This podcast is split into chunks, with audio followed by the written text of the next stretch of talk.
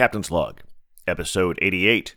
This week's episode of the Beervengers podcast is sponsored by the Bier and Cheese Collective, located at 35 11 Ditmars Boulevard in Astoria, Queens. Tickets still available for the third annual Boss Lady Brews on October 14th from 7 to 10 p.m., featuring open bar, unlimited samples from guest brewers, raffle prizes, and other surprises. Come celebrate the women making amazing beer and cider. A portion of all proceeds from ticket sales go to the Women's Reproductive Rights Assistance Project. Enjoy their eclectic array of craft beer, artisanal cheeses, and specialty grocery items at the Bier and Cheese Collective.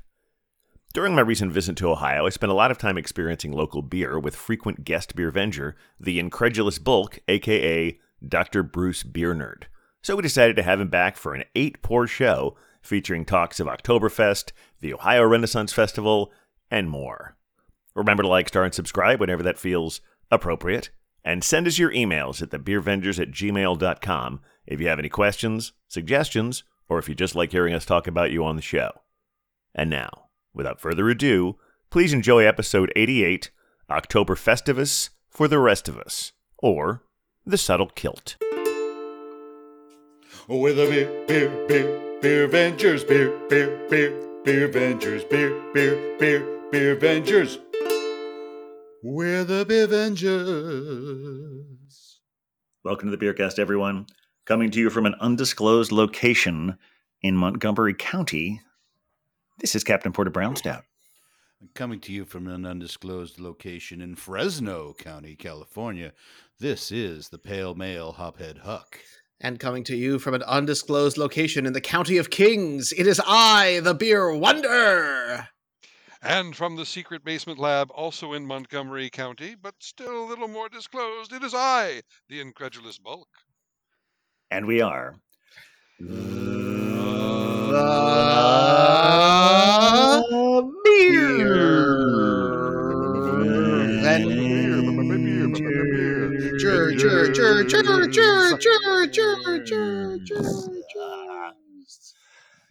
Yeah, that's right. We're the Revengers, a uh, I- guess I'll disclose a little bit more. The Montgomery County is in Ohio, jur. um, and uh, and and if you listen to the last couple episodes, you know why I'm here. But we're here not to talk about that. We're here to have beer. We're I'm starting to do the uh, the Golden Mile uh, chant, whatever that Ah, is. yes. Uh, but I uh, but I, I don't remember the exact words of it because I'm inspired because we have uh, the the the incredulous bulk, aka Dr. Bruce Biernerd, back with us for.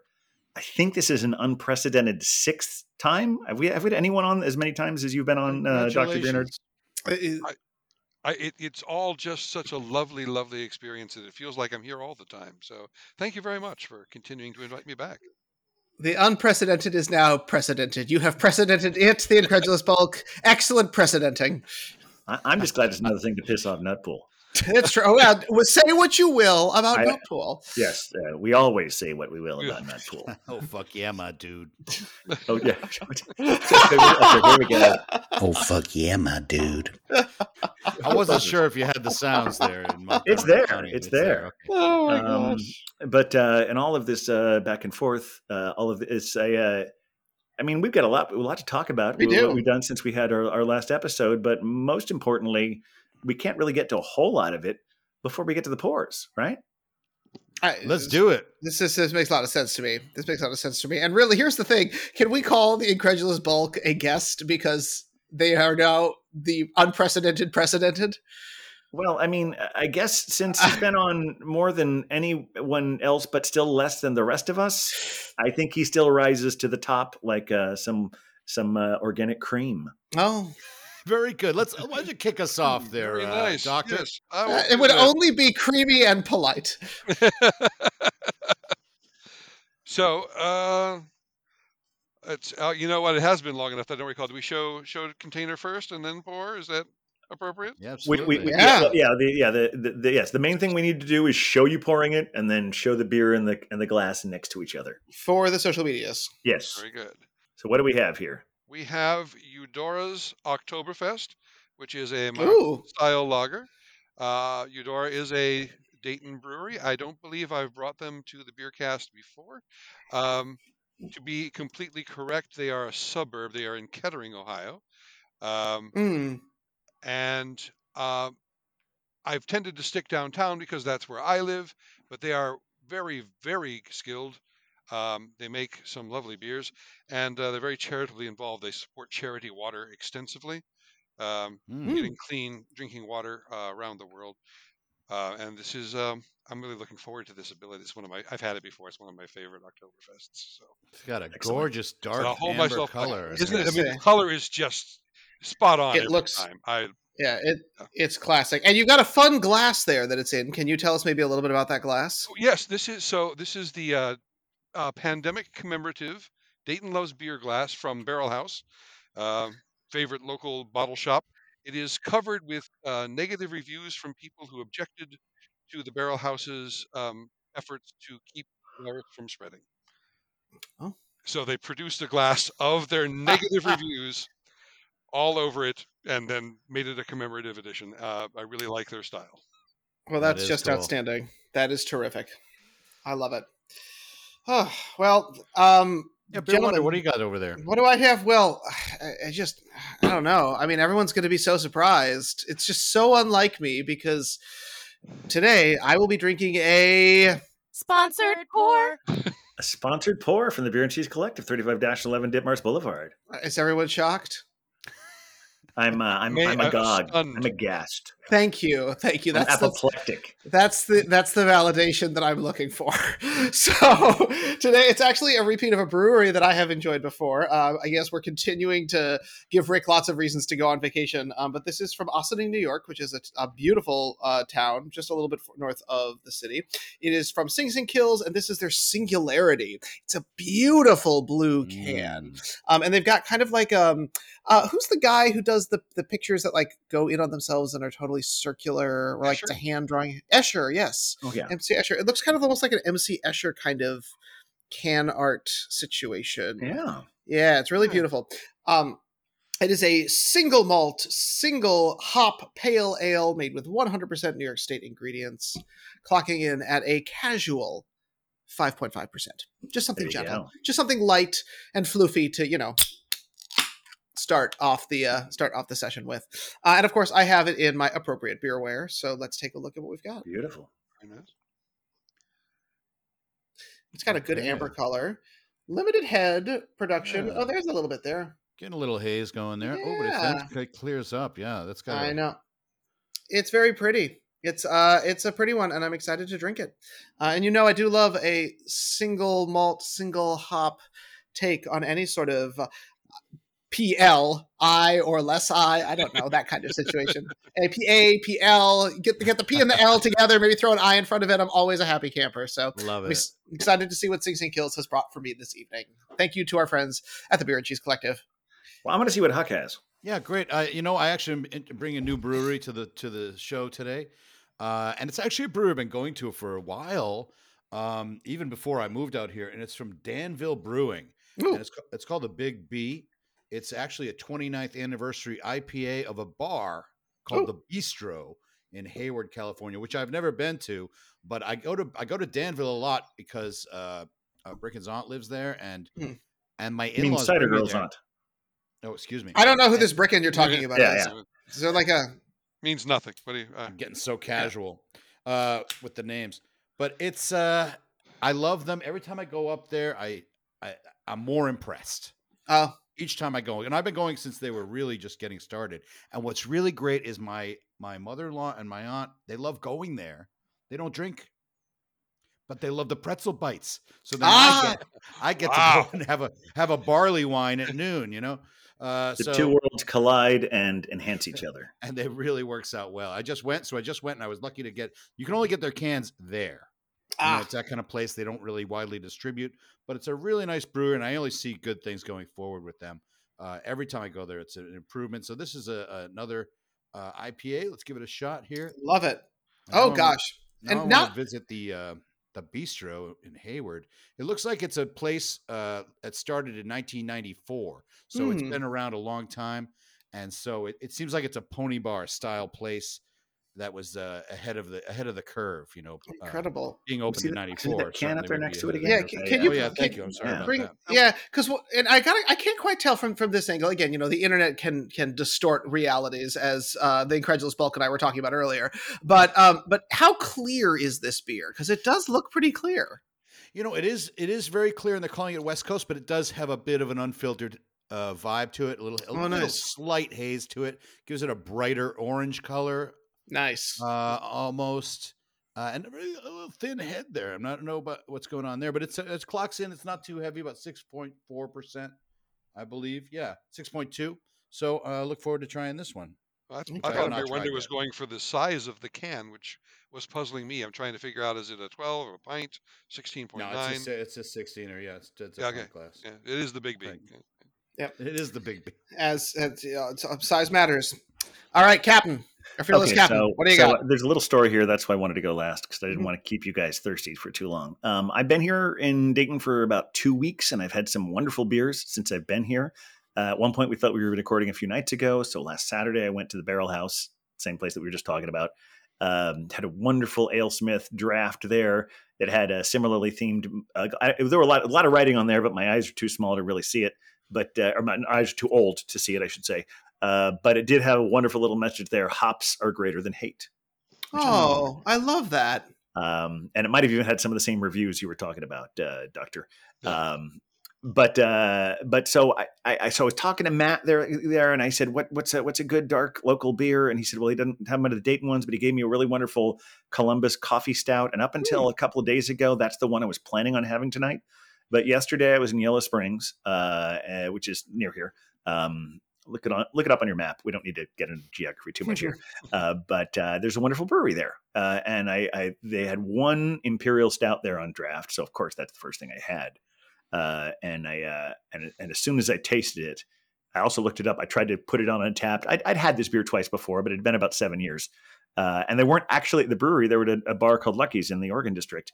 Uh, but as soon as I tasted it, like this is hands down the best beer I've had here since I arrived. Um, Got to have it on the podcast. And this Of is course. called. So they get they, they didn't have it uh, in cans, so I, I they made me a crowler straight off the draft, less than just barely 24 hours ago. And this is a maxed out Imperial American Stout. It's 11.3 percent, and I'm so looking forward to having some more of it right now. sounds incredible That was a mighty crack. yeah well a crowler should do that for you All right, here we go. oh my Oh, and is, quite the pour too is that a twenty, the thirty-two ounce crowd? It is. There we go. Nice healthy head there. Let me Mhm. just uh, beautiful dark it's so almost massive. Yeah. it's almost a gradient from the head into the beer itself. It's beautiful. Yeah, I may have uh, I may have possibly should have tilted a little bit more, but you know, Meh, an acceptable mistake, I think. I, I would agree. All right, I think we all have our full beers. So, I think Beer so. Ventures, Cheers. Cheers.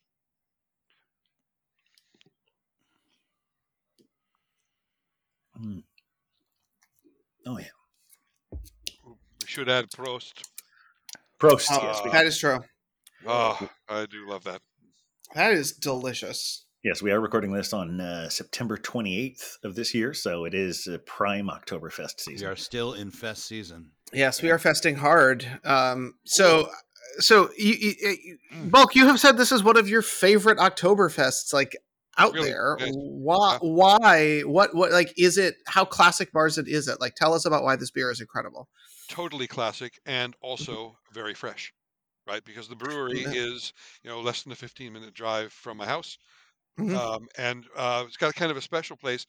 Uh, Eudora is still a brew on prem. Um, oh, nice. So, um, which uh, I recommend, um, especially to people who have homebrewed, like myself, because everyone recommends it to people who haven't homebrewed, and it's a way to get started, and you kind of, you know, simulate it. But the treat of being able to make beer and then not clean anything up or wash the bottles or any of the it was it's just really wonderful so this recipe is the same one they offered for brew on prem it is straight up classic it's uh hallertau and Saaz hops um, Nice. Mhm. and uh i'm gonna get them i'm gonna get them all wrong i think i'd have better history knowledge than that but it is a, it's a crystal style so it gets that coppery color and it, the flavor is just as it should be. It is textbook. It is what I have imagined. It is uh, very similar to the Hofbrauhaus I've had at the Hofbrauhaus in uh, Newport, second largest Nice. after Munich. Um, and it's just kind of what I want when I'm in that Oktoberfest mood. There are some other notables nearby. I like them quite well, but uh, Mhm. this just lands it. Yeah, I've been doing a lot of fest beers lately. Um, obviously, it's the se- tis the season. Yeah. I, I had one just a few hours ago. But this IPA is very, uh, it's very dank. It's almost almost syrupy. It's got that old West Coast vibe, which is great because they're celebrating a bar from 29 years that's been there for Right. 29 years. So it's definitely got that old school California West Coast IPA vibe to it. Let me take another sip. Mm. It's made with uh, Mosaic and uh, Mackenzie. No, did I say Mosaic? Take that. Uh, take that back. Mackenzie hops, Riwaka hops, and Nelson Sauvin hops, which I believe Ooh. Ra- Riwaka and Nelson Sauvin are Australian and New Zealand hops. That So sounds right. Yeah. combining the new with the old, Mackenzie sounds Canadian. I don't know. I never had Mackenzie hops before, but uh, now that I know it's got that Riwaka in there, yeah, that's that definitely. I always feel like they have a like a melony kind of vibe. Hmm. It's really, uh, really fruity, and just just really easy to drink. And, and you know, it's feel, it actually tastes stronger. It tastes like more of a double for six point two. So it's actually, you know, sometimes you get the opposite where you get a double and it's like, oh, it's so smooth. This is like got a little more heft to it, like dankness to it going on for such a light alcohol beer. But I dig it for sure. That's amazing. And I Well- love Danville. I'll talk more about Danville later, but yeah. Well, I, I bring it, bringing us, continuing with that sort of like pale ale situation. Uh, I wanted to talk more about our singularity here because, of course, it is single malt, single hops. What I what I love on this one though is so they're trying to they're going for like kind of a a West Coast uh, IPA um, kind of Cascade hops feel, which they're getting uh, as well. It's kind of citrusy and piney, not super bitter. Uh, definitely goes down really easy, but their grain has an even an interesting story. It is a Hudson Valley malt that is sailed to them, sail freighted on the schooner Apollonia. And I don't know if we've discussed this too much. I think you might have talked about it, Huck, right? We had one on the show once, yeah, from Yeah. Uh, uh, Five Boroughs. Mm-hmm. So the and it's so it's a freight it's a, a sailboat that does freight within uh within the New York City and surrounding areas. Um and so it's always cool when their name shows up. I know currently they are sailing pumpkins down to the five boroughs because that is you know it's that time of year. So if you want a a sailed pumpkin, uh, you can go and, and pick those up. Um uh, and uh, you know they'll be in Red Hook, they'll be in Manhattan, they'll be in Brooklyn Bridge Park, all that kind of stuff. Um, but uh, but always fun when they show up. And honestly, it's it's just a delight. It's a solid five point five. It's going down nice and easy. The flavors are right there. Not it's really kind of giving me everything I want. That's a little bit West Coasty. Not a bunch of haze. Not a bunch of flowers and fruit. Just kind of just kind of a nice one. Just a well well done, solid. I mean, Crusher. I think is the way that they have described it, and I would agree with that. Beer Wonder, I got a, I got a little distracted uh, f- realizing you were still talking about New York because every time I hear the word Apollonia, I think about Yes. where you grew up. Um, when she purified herself in, in the water of Lake Minnetonka. Yes, that fair enough. Yes. well, it's, it's so it, it connect. Everything is connected, is what Really I'm hearing. really It really is. It's, we, we have achieved. Wait for it. Wait. a minute, We've achieved singularity. Singular. Ah, you go. very nice. Very nice. Aha! Aha! See, okay, this, you're this welcome. will be a recurring theme. I know. I actually think that's also the Escher painting thing is great about that one. Also, with Yeah. the idea that it comes up a lot about how much of beer is science Mm-hmm. and singularity being a, you know an important quality in physics. Right. Yeah. Uh, so that all that all fits together. A lot of a lot of uh, brewers are. Well, I mean, any brewer is a scientist, but some of them were like in something more of a traditional science profession before they Yeah. came and like applied it to fermentation. That's a, No, I'm glad we're all fans of the single malt, single hop because you know bulk smash. So Yeah. well done. Well done. Absolutely. Uh, so we've all we've all been really good about you got I guess all been really good about uh, about about talking very specifically about uh, the, the where your beer comes from. So I, I had to go to the website Of to course. make sure I said the right thing about this one. Um, and what, the way it's described is an imperial stout brewed with crisp American two row malt and plenty of chocolate and roasted barley, then dry hopped with Amarillo and Centennial hops. Oh, Big my. hoppy when fresh and perfect for those wintry nights. Um, Ooh. here's where I get confused in this description. When they say plenty of chocolate and roasted barley, Mm. are they talking about roasted? Are they talking about chocolate barley? Or are they talking about chocolate? Wow. So it says chocolate and Barley. roasted barley. Because I, kn- I know there is a type of malt that has no chocolate that's called chocolate malt, Right. Right. Yes. uh, but I don't know if that also applies to barley. that description to me seems like they put chocolate in it. It sounds that way, yeah. Uh, the reason I, I question it is Are you because getting this a chocolate? Uh, yeah. there's Is there- definitely a chocolate flavor to it, but it doesn't taste. It doesn't taste like an adjunct. Oh. It, it just really tastes like it's just endemic to the whole whole beer, and it's. And when I said this was the, I was not hyperbolizing when I said this is the best beer I've had since I got here. It's just like I had it like this is the perfect taste of a chocolate imperial stout. Uh, it's just got it's those like rich, dark, chocolatey notes. Um, not especially sweet. More like you know, more like with dark chocolate or like with with coffee. It doesn't taste like coffee, but like that sort of old chicory thing. Mm, Um, and it's just it's it's it's it's perfect. right on. When you find perfection in a beer, it's something you should savor, especially in a crowler size. And I should say, you know, the uh, when I mentioned Lucky's, that's a place that we've often gone to. Uh, regular listeners of here know that uh, the doctor and I have gone on the uh, well, the doctor started the Golden Mile, the twelve-hour pub crawl here in Dayton, and Lucky's is always on it. Um, and I, I couldn't quite place. They were both during months. One of them, one of them might have been you and I hanging out together, uh, doctor, because. Uh, but it also might have been just me going there before a movie, um, Yeah. because one was in definitely in like January of 2016 uh, long enough, long ago enough that uh, when I went there, it was like I started to put it in as if it was a beer I'd never had before, and I had one in 2016 and one in 2017, which means I could have had done since then because I often don't repeat uh, enter, but both times I gave it four and a half stars, and I stick by that. Maybe even higher. Maybe I should be more generous, but yeah, this is a really fantastic beer. You, you know, I used to beat myself up for overrating uh, beers, and I, I do tend to be uh, an enthusiast, right? I, I have something, and if I'm enjoying it, I like mark it up a bit. But I have no shame about if you taste it and say this is the perfect one of those. There can be another perfect one. It doesn't have to Yeah. be better than all that follow or all that uh, uh, came before. But if it's all, as well as that style can be done, land them a five. Yeah, maybe I should have. Maybe I- maybe I'll, I will I will reconsider that. Um, yeah, I, I, I say generally, yeah, I know, but I, I also overrate beers to the degree where like if it's solid, I'll almost always give it a four. Uh, Why not? I mean, Huck, I remember you used to struggle at, at Pony trying to give a beer a three or a two. Like that was a struggle. For, it was a painful thing for you. It had to be bad. Had to be really bad. hmm I'm putting the mind of a Captain Lawrence beer. Nothing against Captain Lawrence, but this particular beer was like a a lemon. I don't know. It's, it was it was just ill conceived, and I gave it a three. And that was yeah, that was hard. Sorry, Captain, but not you. No, Captain, no, I, uh, Captain oh, Lawrence. sorry, sorry, not- not Captain, Captain. Lawrence. Yeah. Captain Lawrence.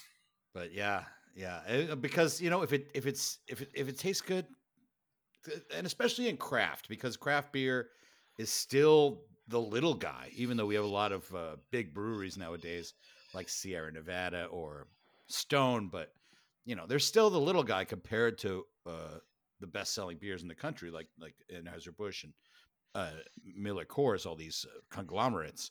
So I always want to root for the craft brewery. Right. Absolutely, yeah. I mean, even uh, I'm even always- I- here, even Like, though I, I do criticize them when they don't give me what I want. you know, like it- uh, we, what's that we don't I- have to love them unconditionally, but they do deserve more of our love than the macros. what's my nemesis in uh, Anaheim? Uh, Oh, Bottle Logic. Bottle Logic. yeah, I, uh, when I get back to New York, I've got. Logic on today. I was like, oh no, no, let me give him a break. when I get back to New York, I, I have a I'm, I'm, have a 60, uh, 60 beer crate from Tavour Well, Oh very my. exciting. soon. I, and, and there were a few Bottle Logic things they had on the menu, and I don't think I ordered any of them. Not because I didn't want them, but because they were just like always just a little more than I wanted to spend.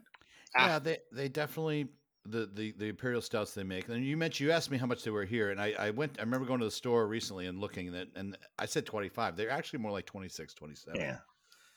Which is nice every once in a while. But like if I'm ordering it from mail order, just blind. A special occasion, I'll get Yeah. get something like that to share with people.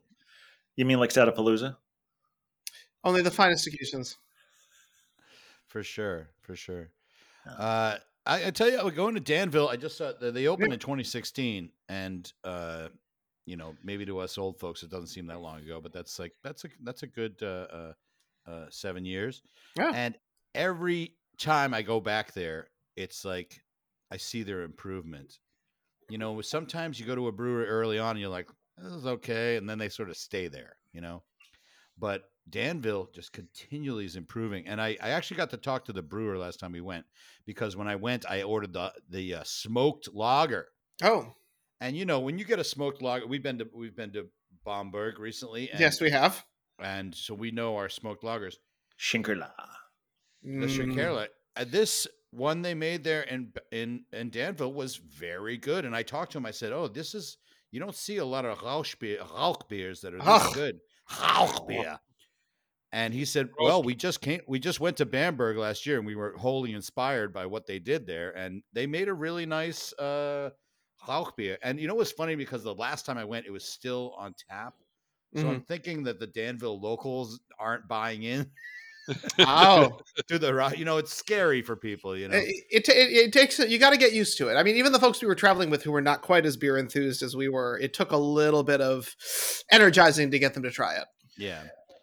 But they made an excellent smoked smoked lager and they make really good hoppy IPAs and they make great lagers too. And I I I Alex I mentioned a barley wine earlier. Like I went there at noon for a lunch with the the aunties and hmm I was like, is it too early for a barley wine?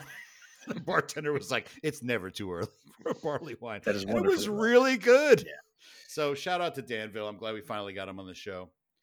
Amazing. Good to good to represent for a place that you feel is doing correct. And the pretzel bites are are excellent. they really are. Well, I know Cider Girl does love a pretzel, so Yeah, yeah. I was. Uh, it's funny. I was. I was when I was in Yellow Springs yesterday. I was uh, having a different Yellow Springs beer at the uh, Trail Tavern um, and a burger. And yeah, some guy uh, came in. I think it was a delivery guy, uh, like who was just on his route, and he specifically went in there to get some pretzels to go because pretzels are pretzels are great when they're good. Pretzels are great. There's they're good. such thing as pretzels. I love it.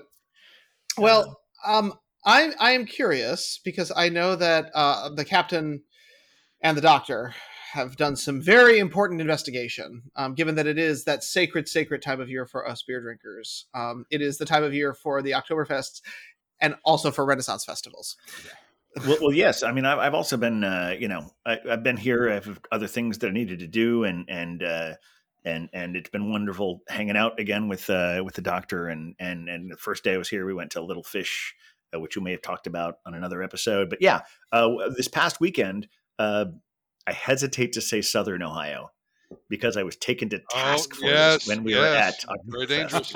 Oh boy, can't do it. Can't do it. Uh, I'm not going to say it's the same thing, but I've I've realized that if, much like with pronouns, that if someone corrects you, you never argue with them.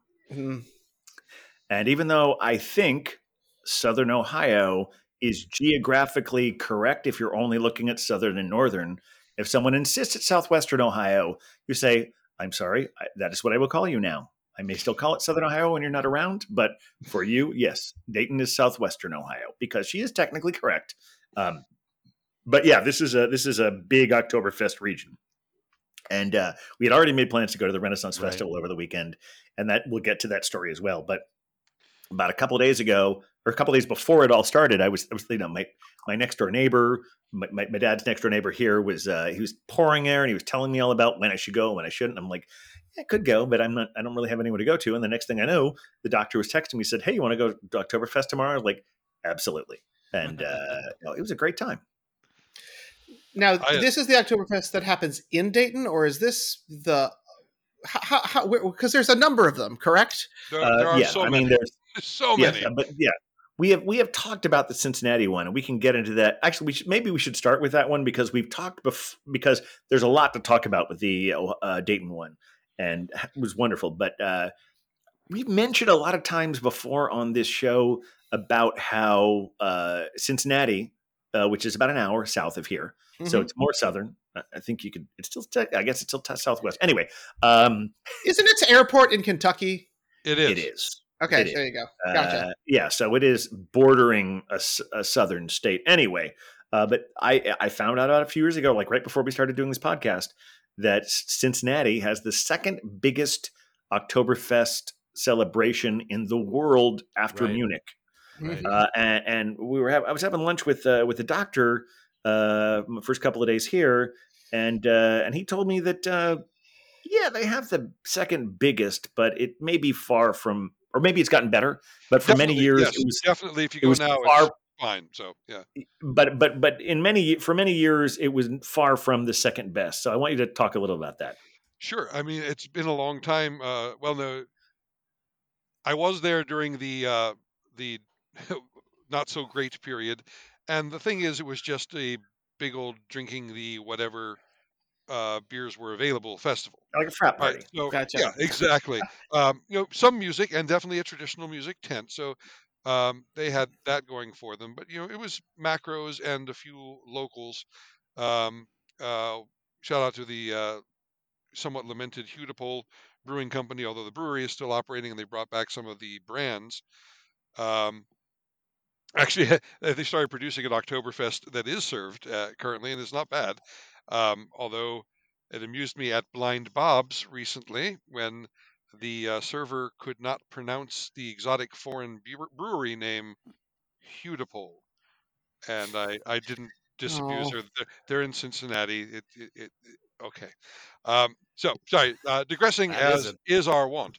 Um, I, I'm going to do air quotes here. People in southwestern Ohio. I don't want to generalize overall, but I have met a lot of people who say that some of them are challenged with regard to certain pronunciations. I have another one I'll mention in a moment, but but I, before we send us letters, let's let let let's get more about about.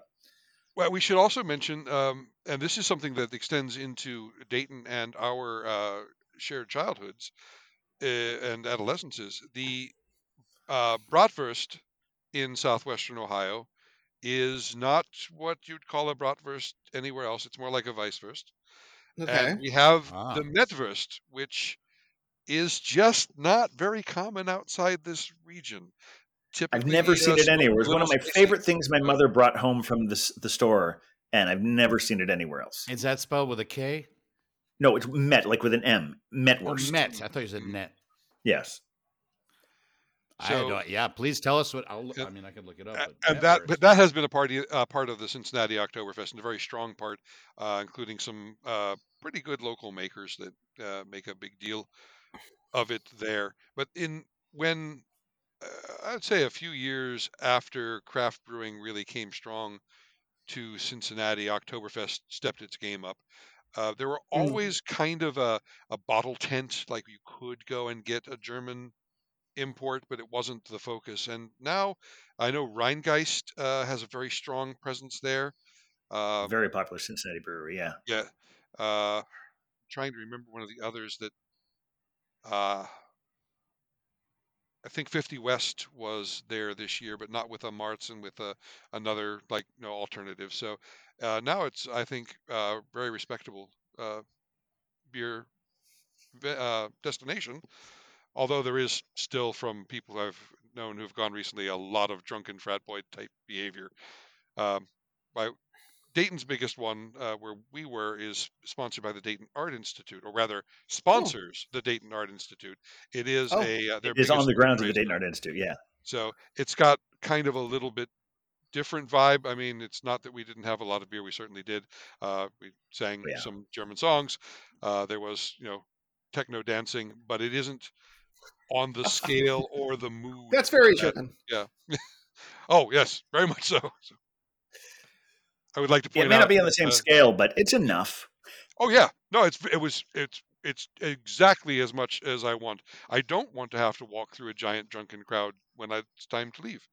A small one is great. Uh, we, you know, a couple of some high and fives, we- some roasts, and how you doing? And We rarely had to wait any time at all for beer. Yeah. That's good. Uh, Yeah, there were there was there was a lot of local beer there, uh, but the the biggest German representation there was Warsteiner. Okay. Yeah. Not my favorite. uh, four you know, my, my, my, my neighbor who was pouring said the same thing. Yeah, and that's a matter of the um, uh, distribution arrangement, right? So one distributor got Oktoberfest, and you could pick from what they had. Um, and Warsteiner was their draft German. So I, I mean, it is interesting. You walk into the place and they have a big sign saying the beer is sponsored by Miller Lite. Uh, but despite that, there was you had all that Weiss or Center beer, and there were a lot of local representations. I think that that red beer I had at the end of the night was from Mad Tree. Is that right? Yep. Oh, good old Mad And, Tree. uh, Oh, we know them. Yeah. Yeah, before we transition into uh, into the Renaissance Festival, I will say on the last episode when I was planning on coming here, I talked about how Dayton has such a vibrant beer scene, and they still do. Yes. Um, but I said that I wasn't seeing a lot of beers from the other places in Ohio, um, and that has shifted. Hmm. Uh, I think it has to do with the fact we've talked a, occasionally about how uh, sometimes cra- craft beer bars and beer stores uh, are not carrying as much local stuff right. because they think, oh, you can just go to the brewery for that, or maybe the brewery isn't selling them as much stuff. I don't know, chicken egg, chicken egg, whatever you have there. Yeah. Um, but uh, but I did, I have found I've seen a lot of those other ones. Uh, most notably, I was at uh, Old Scratch Pizza the other day, and I had a wonderful Listermann Chickow Brown, which the only time oh, I didn't have that one. Listermann. Yeah, Yeah. but that was one I, I I think I'd gotten from I think I'd gotten that one from Tavour at some point or another, but I hadn't really Sure. seen Listermann in Dayton a whole lot. Uh, I also went out uh, a couple nights ago. My uh, my dad's next door neighbor uh, he took me on a few different great places. Uh, we started out at uh, um, the one where your Oktoberfest is from, uh, Doctor uh, Eudora. uh, Eudora, yes, he took me to Eudora, and then he drove me out to this place. Uh, it was it was it was a little further out. It was it was a place where they had it was their whole gimmick was craft beer and board games. Ah, that's always a good conversation. oh, yeah, I know where you So- were. What's the name of it? D20, a bar with D twenty. I remember Yeah. D. I forgot the, I forgot Yeah. the number. Yeah. Um, and he basically just wanted to show it to me. And I Mhm. walked in and I was like, "Yeah, this is a cool place." He said, "Yeah, we can just go to go into because he was taking me to another great bar." Uh, and he said, "Yeah, we, we don't have to have a beer here. I just want to show it to you." And I said, "Like, unless it's a beer you really want." I'm like, "I want that Wolf's Ridge salted chocolate Direwolf. I have to have that beer." Yes, Uh, I had a version of the Direwolf We're uh, a couple years leaving ago. until I have it. Yeah. Yeah, yeah. And I said, no, there there is one I really want here. So he had a Coke because he was driving my my dad's uh, Mazda sports car, um, and uh, and I had uh, and I had this really great Wolf's Ridge, which is a Columbus brewery. So I do Oh, there find go. that this time this visit, I'm seeing more Cincinnati and Columbus uh, beers in bars and even beer stores. Um, Huh. and and they're really great. Uh, but uh, yeah, it seems like a lot of times in Dayton proper, you have to go to the source. I think that's Right. fair. I was in Columbus recently, and I, I meant to go to the Wolf's Ridge. It was in downtown, but I didn't Yeah. make it. I was Huh. only there a couple days. But I've been reading about Metwurst. It's uh, very interesting. It's supposed to be made with raw minced pork that has been uh, uh, smoked and cured, so it's Hmm. edible, you know. Uh, but it has to be uh, prepared with high quality fresh ingredients. Otherwise, deadly microorganisms and toxins can develop. Oh no, can't have that. In January 1995, 23 children became very ill, one of whom died when the coroner found as a result of eating garlic metwurst. So be on your guard You know, when you're eating metwurst. Doctor, when you're talking about uh, bratwurst being Weisswurst, I, I feel like I've been a lot of places where it's like I see because I see bratwurst generally I think of as white. Yeah. Um, and and Ah. uh, what I remember most about Metwurst that it was like it had it was dark Yep. and spicy. Okay. So I, based on what everyone who's regarded listening to this episode signa- knows what my preferences are, you can understand why I was drawn to the Metwurst, and I've been sad that I haven't found it more places than southwestern Ohio. Yeah, it is considered a signature signature dish in Cincinnati, even though it is a German derivation, Yeah. of course. Now, before we get into uh, the Renaissance Festival, I want to hear what uh, Beer Wonder's been up to. Yeah. Oh. that's very It's to? been it's been a slow time in the beer wonderverse. Uh, I'm afraid. Um, Oh. Yeah, yeah, and and and and the Clark Kent job, I'm preparing for some misadventures that are keeping me a little bit on the busier side. But the nice thing is, it brings me down to my one of my favorite breweries um, down in Coney Island, uh, the Coney Island Brewery, which I know I've spoken of a couple of times, and I wanted to call out some delightful beers that they currently have, um, and one that uh, a couple uh, that I thought were. Um, more up the captain's alley than perhaps mine. So when Oh, you yes. return, I'll be excited to to show you off there. Now, you know they are uh, they've got all that Uncle Sam money, is what they call it. You know, Sam Adams, um, Boston Brewing Company has invested heavily in them. That's Um, right. And so, uh, but they've got That sounds um, like when John Oliver talks about his business daddy. Right. Yeah. Well, exactly. Yes. Yeah. Definitely business daddy. And also very excited to see John Oliver and all of our friends coming back now that Yes. it does appear that the writer's strike has probably ended. I I don't think. vote on it, but yeah. yeah, it's pretty much at the end. Um, but so they have a really excellent California common up called the BK Ordinary. Um, and I feel like I rarely see California commons. Oh. Um. And so I'm always excited to see that one. Uh, and that one was pretty spectacular. Um, but the two that I really want to call out first off, this one, their, their max size is 12%. So you know it has to be good. Um, it is the Coney Island Brewery Valhall Ale. Mhm. It is a honey beer. I know. Yeah, there we go. Right. It is a honey beer at 10% aged in foeders. It is syrupy and delicious. And Oh, just wow. at its 10% really just gives you a smack and a punch. It is some of my like, I don't dig hops people were in love with this beer.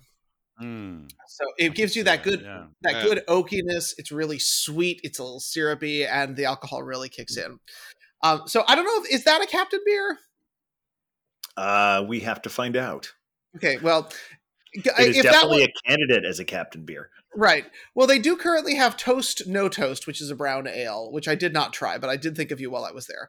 Um, uh, and it uh, is brewed with five pounds of fresh caraway seeds, apparently. So that's also helpful. But the one that I was really, I was really thinking about you on was the "Please, sir, may I have s'more?" Okay, I'm listening. American Stout. I'm checking their website for this one. Eight and a half percent. Yeah. Okay, solid. Okay, Story solid. So, so out. so yeah, so okay, and made with cocoa nibs, honey, and vanilla. Oh wow. So my my big question is, Yeah. uh, how sweet was it? Well, I just had a sampler of it, and uh, it did have. I did taste the sugars. I will say that I did taste all the right. sugars. I, I, I, am not opposed to sweetness. Mhm. It's just the over sweetening of things. I, uh, oh yes, I'm, I'm not going to go on a pastry stout rant here, but uh, I, I did.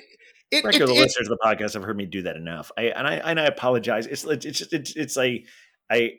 There are very good pastry stouts out there, but some of them overdo it. But I wanted to go. I did not- I- exactly, but I did not. I did not. I did not feel that this was was treading on pastry territory. Let's put it that way. Because you know, I have strong feelings about the time you and I went to Pastry Town. That was my downfall. okay. Yeah, And- that and- was and the one that, that that broke me.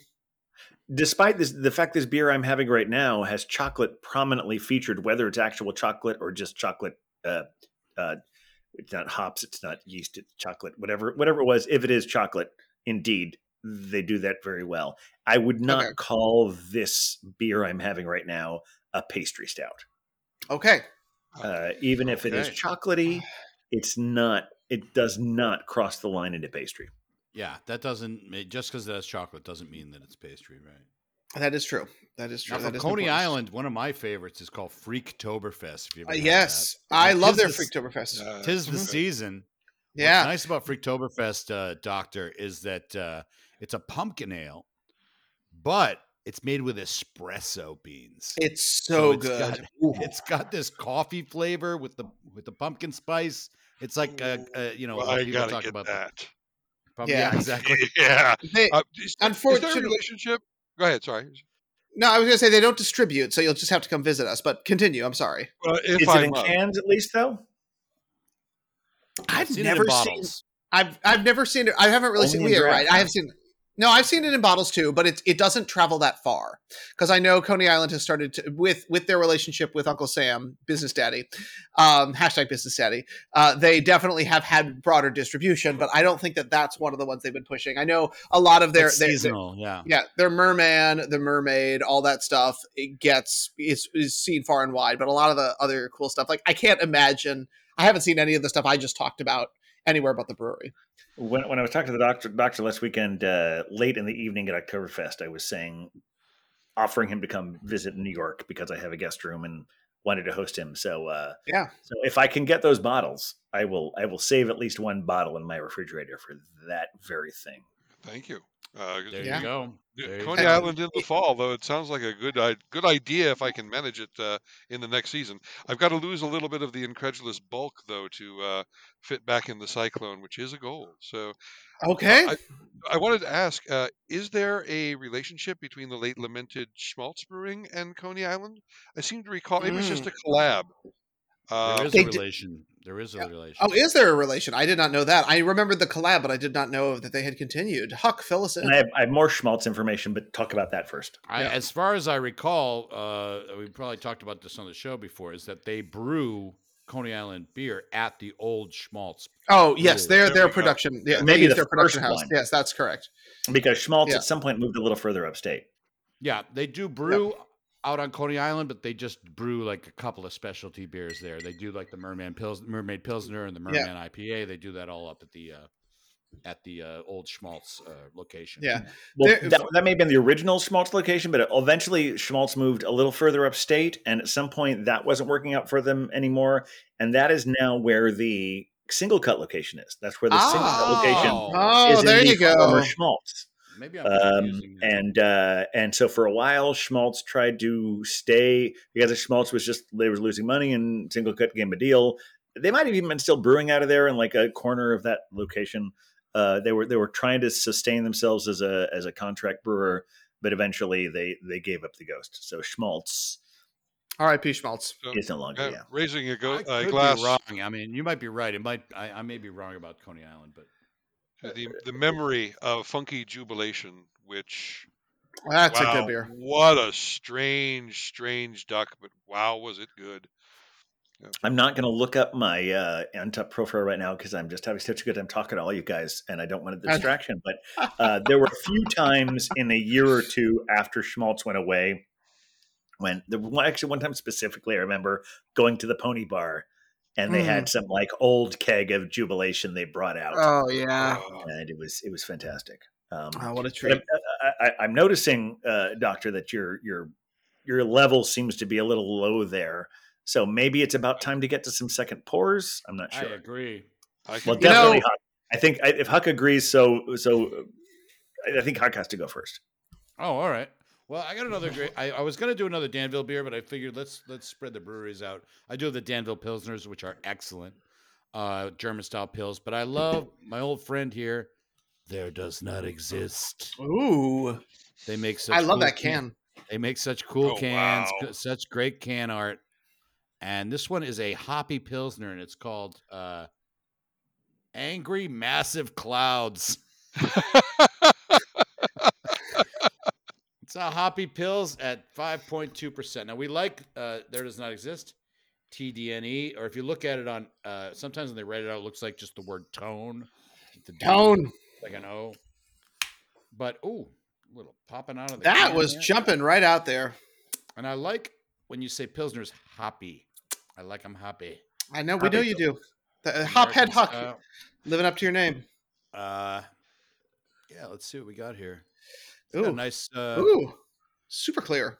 like color, but a little bit darker than uh straight pills. So maybe those hops are doing their job in here, hopping it. Oh, but there you go. Yeah, really clear. A lot of nice clarity there. Look at this guy. Oh my god, he is angry. He reminds me of some of the White Walkers on Game of Thrones. Yeah, yeah. I don't know, and I think they must have. I don't know if it's one artist that does these. Uh, I should look that up. But oh, if you see their uh, their symbol, you know, hmm is it X through Nice. the through the E? But like the, like the doctor might say, shouldn't be an X through a T. There does not exist, Oh, right? yeah. I think so. Makes sense. Technically. Anyway, cheers. All right. Well, I uh, I I'm I'm honestly not really done with that 32 ounce growl, crowler, but I, uh, I, I was, I was, I've been here and I've been like every time I go to a local, even though I haven't seen a lot of local beers at the beer stores, I'm seeing stuff that I can only get here, and and I, uh, and every time I go, I'm like I can't get everything here that I want, so I have to narrow it down. Um, and I was realizing there's a beer that I've talked about a lot on the show that I like a lot, and in 88 episodes has never actually been here. Wow. And so I decided, even though this is an Ohio beer, this is a Midwest beer. Um, and actually, the uh, the the guy who invented this now works for Warped Wing in Ohio. In fact, I think he is their brewmaster now. Uh, New Holland Oh, Brewery. Yeah, there we're This is going. uh, this is the Dragon's Milk, oh, yeah. yeah. bourbon Uh, barrel aged. I'm Are not going to even saying look we've up never the had New Holland on before? we- How is that possible? We actually haven't had any New Holland, but that, well, that's the thing is like I remember like the first time you had uh, the uh, oh, what's that Vermont uh, Heady Topper. Yeah, Heady You know, it's a yeah. legend, Yeah. but we were like 50 episodes or more in when you brought it on. Yeah. Uh, and so I'm like, okay, Dragon's Milk. I have definitely said how much I like this beer. Yeah. But, oh uh, yeah, I've haven't had, I must have had that like back in 2009. Yeah. Yeah, and so uh, yeah. In fact, I remember one time I was here for the Golden Mile, and I was hanging out with my dad at the pool because his house Hmm. is next to a pool. I think that's a big reason why he stayed here all these years. Um, and I'm there with some of his pool friends, and we're, I'm talking about how we're going on the Golden Mile the next day, and and the woman next to us was. We don't call this eavesdropping in the Midwest. We just talk about it like sharing conversations.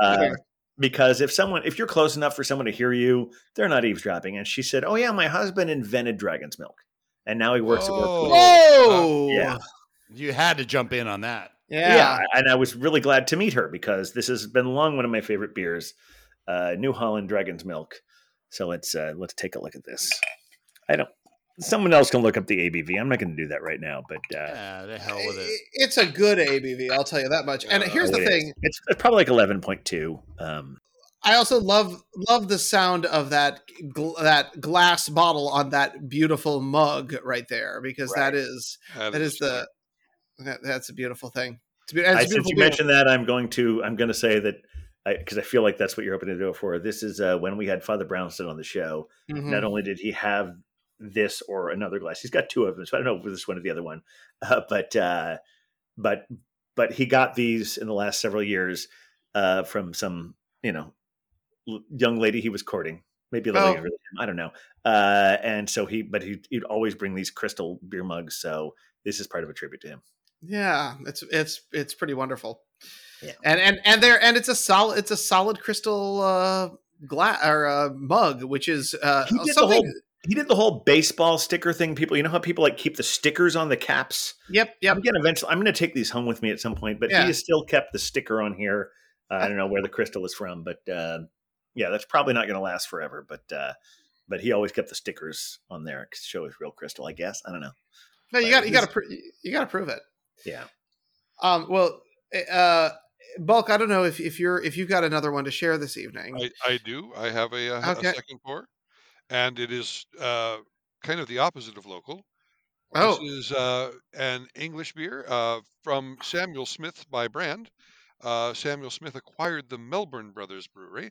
Um, uh, I don't want to go too far in unless we uh, run out of things to talk about, but where to categorize Samuel Smith in micro, macro, craft, you know, kind of founding brewery. They're one of the older ones in England. They own a lot of pubs. They did they rescue Melbourn Brothers or take over?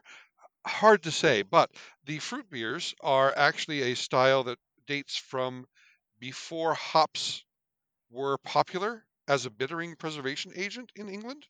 So the acid of fruits uh, was kind of Hmm. the substitute, and uh, they are also really yummy. This one is my favorite of them, uh, apricot. a little bit of trivia about Samuel Smith uh, with Yeah. regard to the podcast. I looked this up because uh, Bulk, asked me if uh, if we'd had this before. And even though Samuel Smith was an important part of his origin story, I'm not going to Mhm. play the clip.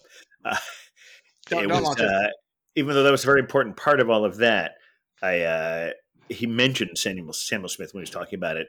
But the only time we've ever had Samuel Smith on the podcast was on an episode with Bulk but Mhm. Huck had one of them. Oh, there you go. Okay, Uh, like, uh, Well, and here's here's the thing. Um, I'm, I'm glad that we're honoring that, but you're all going to be shocked because tonight, the Wonder is producing another Wonder oh wow, because I do have a second pour tonight. And I feel like I'm missing the Oktoberfest love, so I have from our friends at Urban Chestnut the Okats Oktoberfest Lager, which Oh, is their their take on a fest beer. Uh, Okats is Okt Katz Lash Wolf, which basically means the the squirrel's tail. Um, but I felt like it would be uh, only appropriate tonight since we're on that uh, on this adventure together that I join in on our second pours. I'm, That was uh, a lovely heart crack there. I warm. don't want to let that go. Yeah, now since you have the can there, uh, Yes. I'm going to ask you to uh, attempt to read the full real name of it.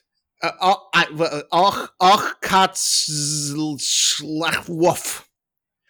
Woof. It, it ends with W O A F, which I think is woof, is a like truly legitimate woof, but I, I don't I don't know.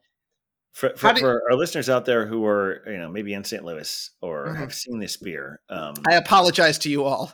part of the can thing on there is like saying there's like one dude who works in the brewery who knows how to pronounce it, which is exactly why they released it as Hellcats. I, I will admit this is from our uh, the, at least three of our uh, other Clark Kent jobs uh, with our friends at Unbox Experiences, but I had not tried it yet in in honor of that, and I thought I'd bring it out this evening. Uh, that's very cool. That's great. Yeah. Uh, Very cool. Yeah. Yeah, we And it had- is so we, we tried it. Yeah, it's nice. Yeah. I will tell you this uh the hoppy pilsner from there does not exist. Very nice. It really retains its pilseriness. That's a word. Sure. Yeah. Uh while having a slighter a slightly hoppier vibe and it's really nice. It really nails the the hoppy pilsner uh you know, genre. Is that actually it's not an official beer style, the hoppy pilsner. But I'll have to do a I little mean, more research. Pilsner what they did is. for hops. Well, Pilsner is, but the American hoppy Pilsner, you know. I mean the uh, BDSFU or whatever it's called. What's the what's the BJ JC? BJC, BJCP, Yeah, I mean I think they they I think they're long overdue for an adjustment. an attitude Well, adjustment. they're oh, slow. Oh, they're slow to, to get to new stuff. Well, like all I'm New saying is just like it's like I'm, I I appreciate that their their you know attention to detail and all of that, but I think it's time for like okay, give us a new report. yeah, it took them a long time to even accept New England IPA as a style. Yeah, yeah. Um, So that's like, I mean, while the New England IPA was absolutely dominating the landscape, they're like, well, is it a style? Like, come on. Well, we're in there's no such thing as a fish territory pretty quickly, right? Did you- we- For you know, hoppy pilsner is it pilsner is a style? Is hoppy just a description, like bright or you know crisp, or is it a? well, they're calling it a hoppy pilsner. Yeah, yeah. But I'm saying when, pretty- when they offer it to you, are they saying this is a pilsner and we find it hoppy? It, it's and we find it hoppy. I like that. we Yeah. find it hoppy. I like that. Well, I actually noticed that when I have, because I, I actually do a lot of loggers and pilsners uh, here in my old age. Uh, I'm older than both you guys, so you know you'll not get there. together though, you'll right? get there. Okay, all What's that? three of us, I think. I am not talking about not added up, The just beer wonder. independently. Yeah, independently. Uh, but uh, uh, I do drink a lot of lagers and pilsners, so I, I I've really developed a taste for them, and and and what and the American craft lager tends to be a little hoppier uh, Okay. at times, and especially like Grimm is one that makes a really nice. Uh, just gives it a little more West Coast hoppiness that you don't get from old school loggers, unless it's specifically uh, geared towards that. Like I said, the Danville one I had earlier, uh, I didn't have it, but I, I have it in my fridge. Maybe we'll go to a third beer. Um, Oh boy, this is Well, going to be we're- a truly epic episode. now, so I know. Maybe we need to break this into two episodes, but um, but I wanted to. Uh, but I did. I, I did want to ask: Did we ever make it to the Renaissance Festival? Well, yeah, I, I, Oh, yeah, I, get I, I may not need to spend a huge amount of time on it, but we've been teasing it so much. I think we have to include it. Yeah. Um, it- if I may, so- before we move to that, I just found out this is a collab beer, okay. and it's a collab with Cloudburst Brewing. and that's where they get the name, I suppose. And they're out of Seattle, Cloudburst. Uh, so there you go. Just Yeah, so we're, we're, we're, we're closing in on an hour, but I uh, we've been talking about the Ren Fair so much, we we we should talk about it. Um, I uh, although I think uh, I think I think uh, the doctor was was had had such a good time at Oktoberfest. He was he was backing off on the beer uh, on that This day. is true. Yes, I had just the uh, just the one on that. That no, two. That's right. It's supposed to be just one, but I did. But they did have some really good beer there, uh, although it was more uh, like traditional in, in keeping with the style of the Renaissance Festival. A lot of the like the mainstays of all of it was your traditional English beers. Um, I mean, there were there were separations. There were definitely local things represented, but the the big mainstays were like uh, Guinness, Harp, and Smithwick's. Mm. Smithwick's was kind of my go-to that day. Although at some point, what was that peanut butter porter I had, uh, uh, Doctor? I was the roadside from uh, Crooked Handle, which is uh, Crooked Handle. area. There's they're in Yeah. Springboro, Ohio.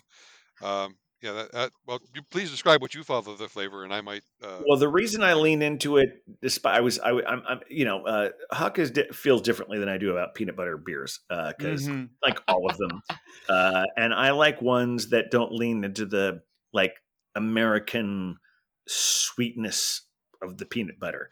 And you said it was more like roasted peanuts, so I I I, I followed your advice, and it was very good.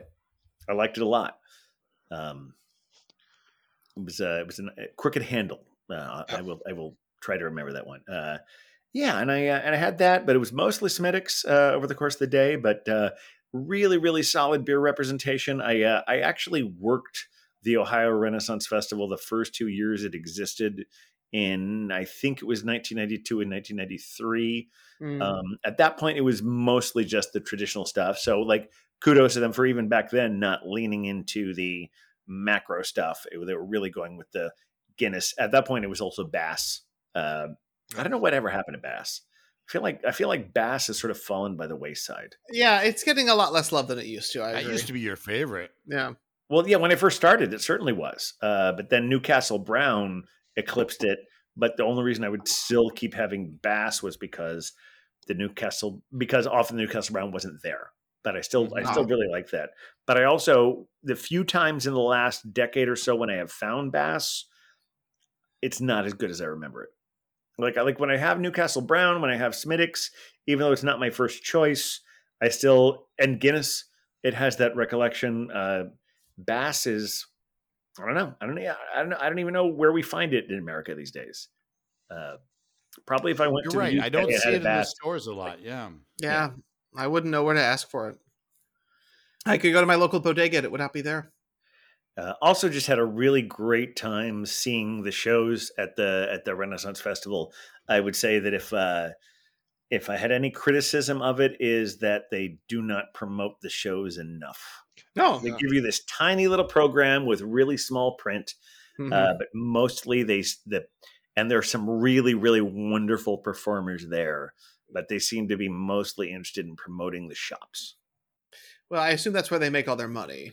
Well, absolutely. So fine, promote those things. But like uh I uh the mud show was the first thing we went to and uh okay, okay, I full disclosure, there were people in the mud show and uh, my friend Chris who has a wonderful show there called Filthy Irish Stories. If anyone's listening to this and they're going to the Ohio Renaissance Festival, go see Filthy Irish Stories seconded, uh, unless you have children hardly. Because Yeah. it's it's too filthy for your children. I'm not even overestimating here. He's wonderful at at, at innuendo, but he's also incredibly explicitly filthy.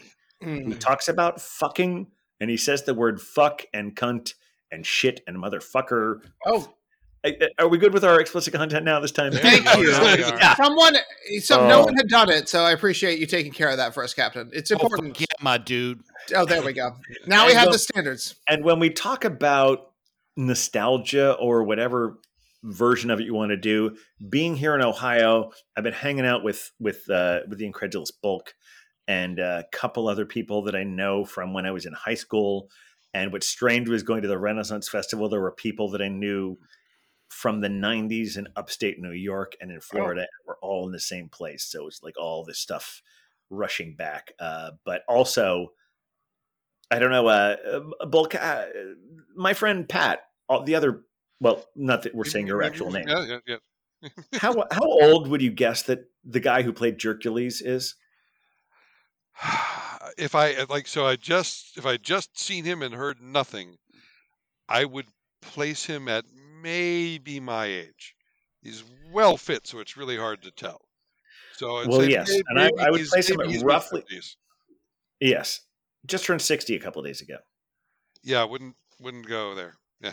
yeah, yeah. I, I know you were hesitant because I told you he'd been doing this for more than thirty years, Right. but uh, but yeah, just uh, just just really, really, really fantastic shows. And then my friend Chris, uh, who's a I guess I'll say this because he's a really wonderful author. I don't know if you started either of the books that you bought the other day. Christopher Buehlman uh, has a wonderful series of horror and fantasy books, just been turned into a, uh, a podcast with some really high profile people called The Lesser Dead about vampires in New York City in the 70s.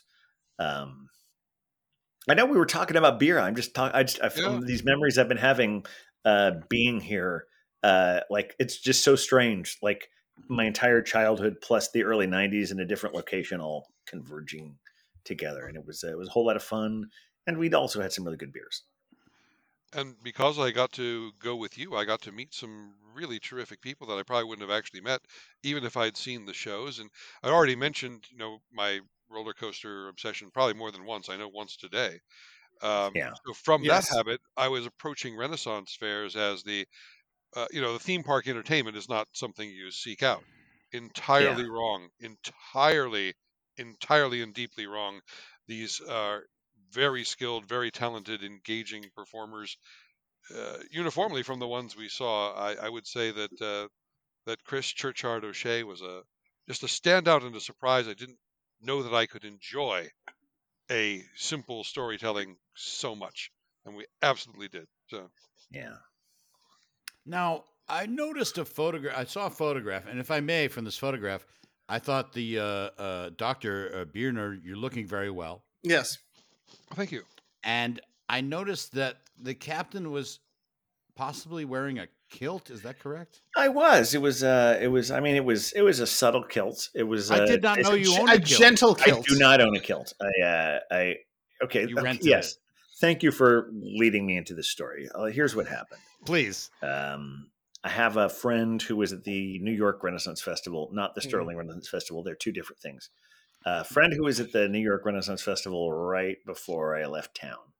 And the Um, captain is a veteran of Renaissance festivals. I did. let's and say. That, that's that's why I knew these guys from the '90s. I, I worked the Sterling Renaissance Festival again, not Right. Sterling Forest for the you New York people.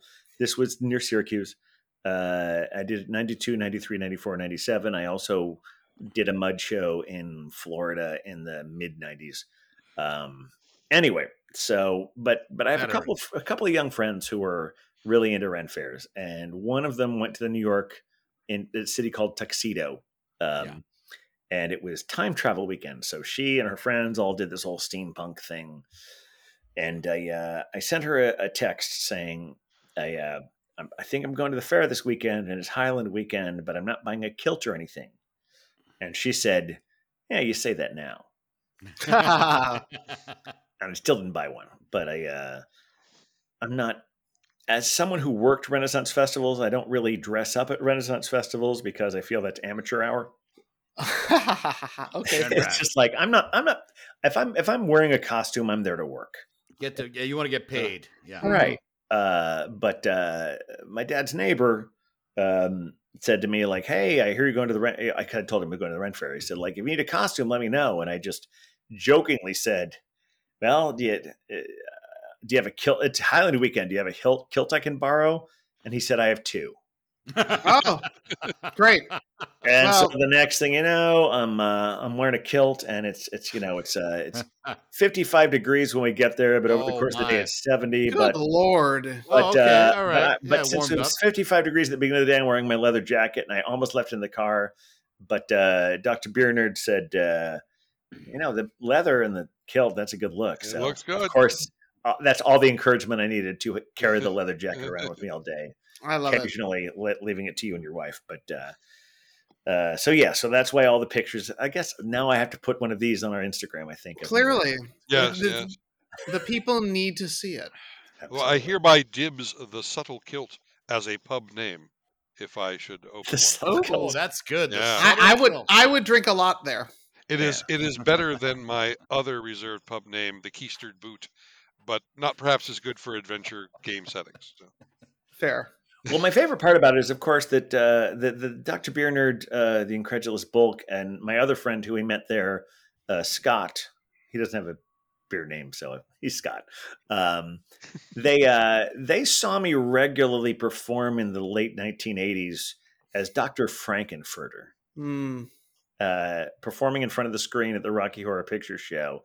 So, uh, a kilt that's essentially cargo shorts, not a big deal at all. Yeah.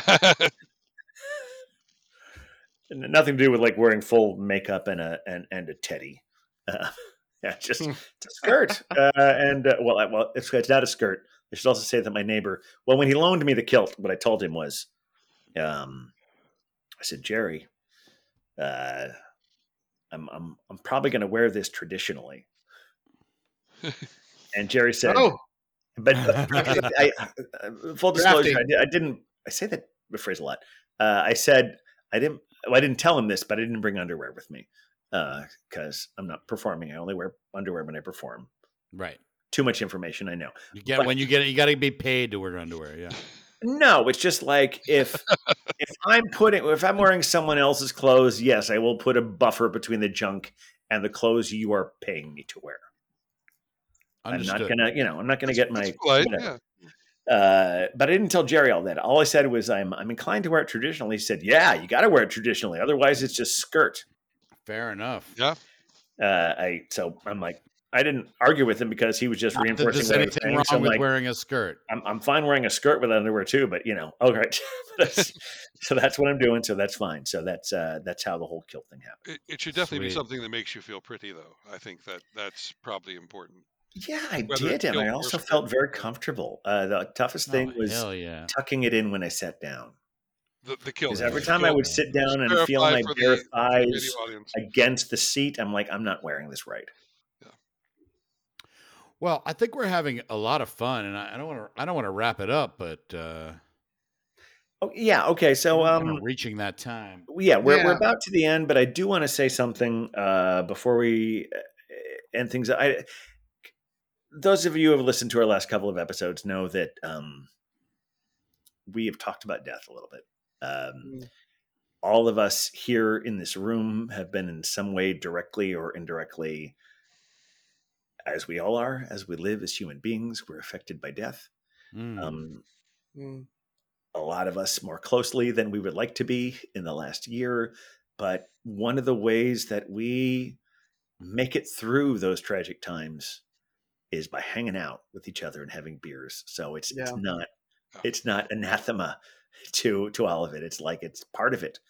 Um, and uh, if you listen to uh, the rebroadcast I did of about the episode that my father, who was recently deceased, um, and very unexpectedly, uh, you heard that I was influenced by another podcast Mhm.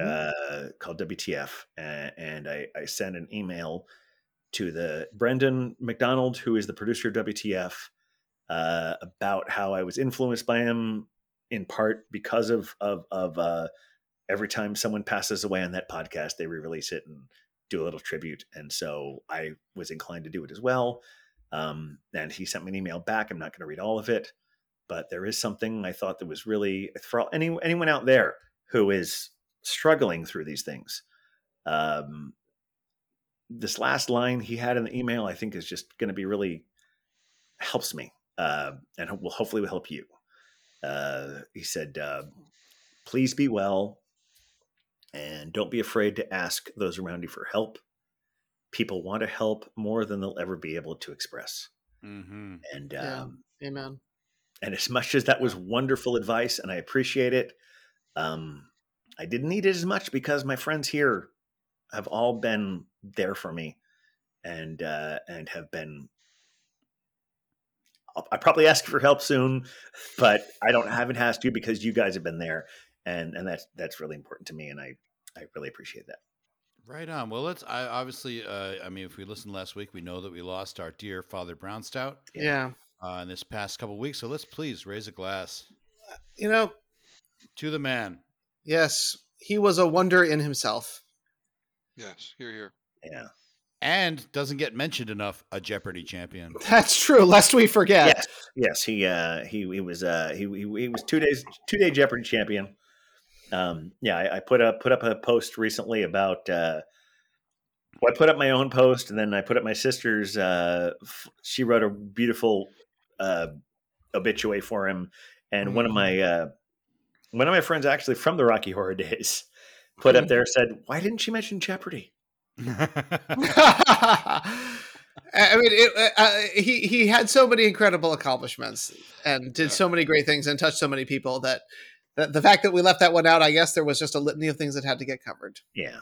So So, so thanks everyone for listening. Um, I, I, I hope uh, if any of you have any things you're struggling with, you can reach out to us as well, or anything else. Yeah, where can we be yeah, reading I was uh, gonna say, where do you find us? Well, if you want to email us, you can do it at thebeervengers at gmail.com. You can do it at uh, anything with the at symbol and the Beervengers after us. I also actually want to thank um, the incredulous bulk, aka Dr. Bruce Biernerd, for joining us again. It's one of our most frequent guests. Hell yeah! And, They uh, finally precedented six times. yeah, come As back always, my pleasure. I will. Yeah. All right, uh, hug place out. With a beer, beer, beer, beer Vengers, beer, beer, beer, beer Vengers, beer, beer, beer, beer Vengers. We're the Beer Avengers.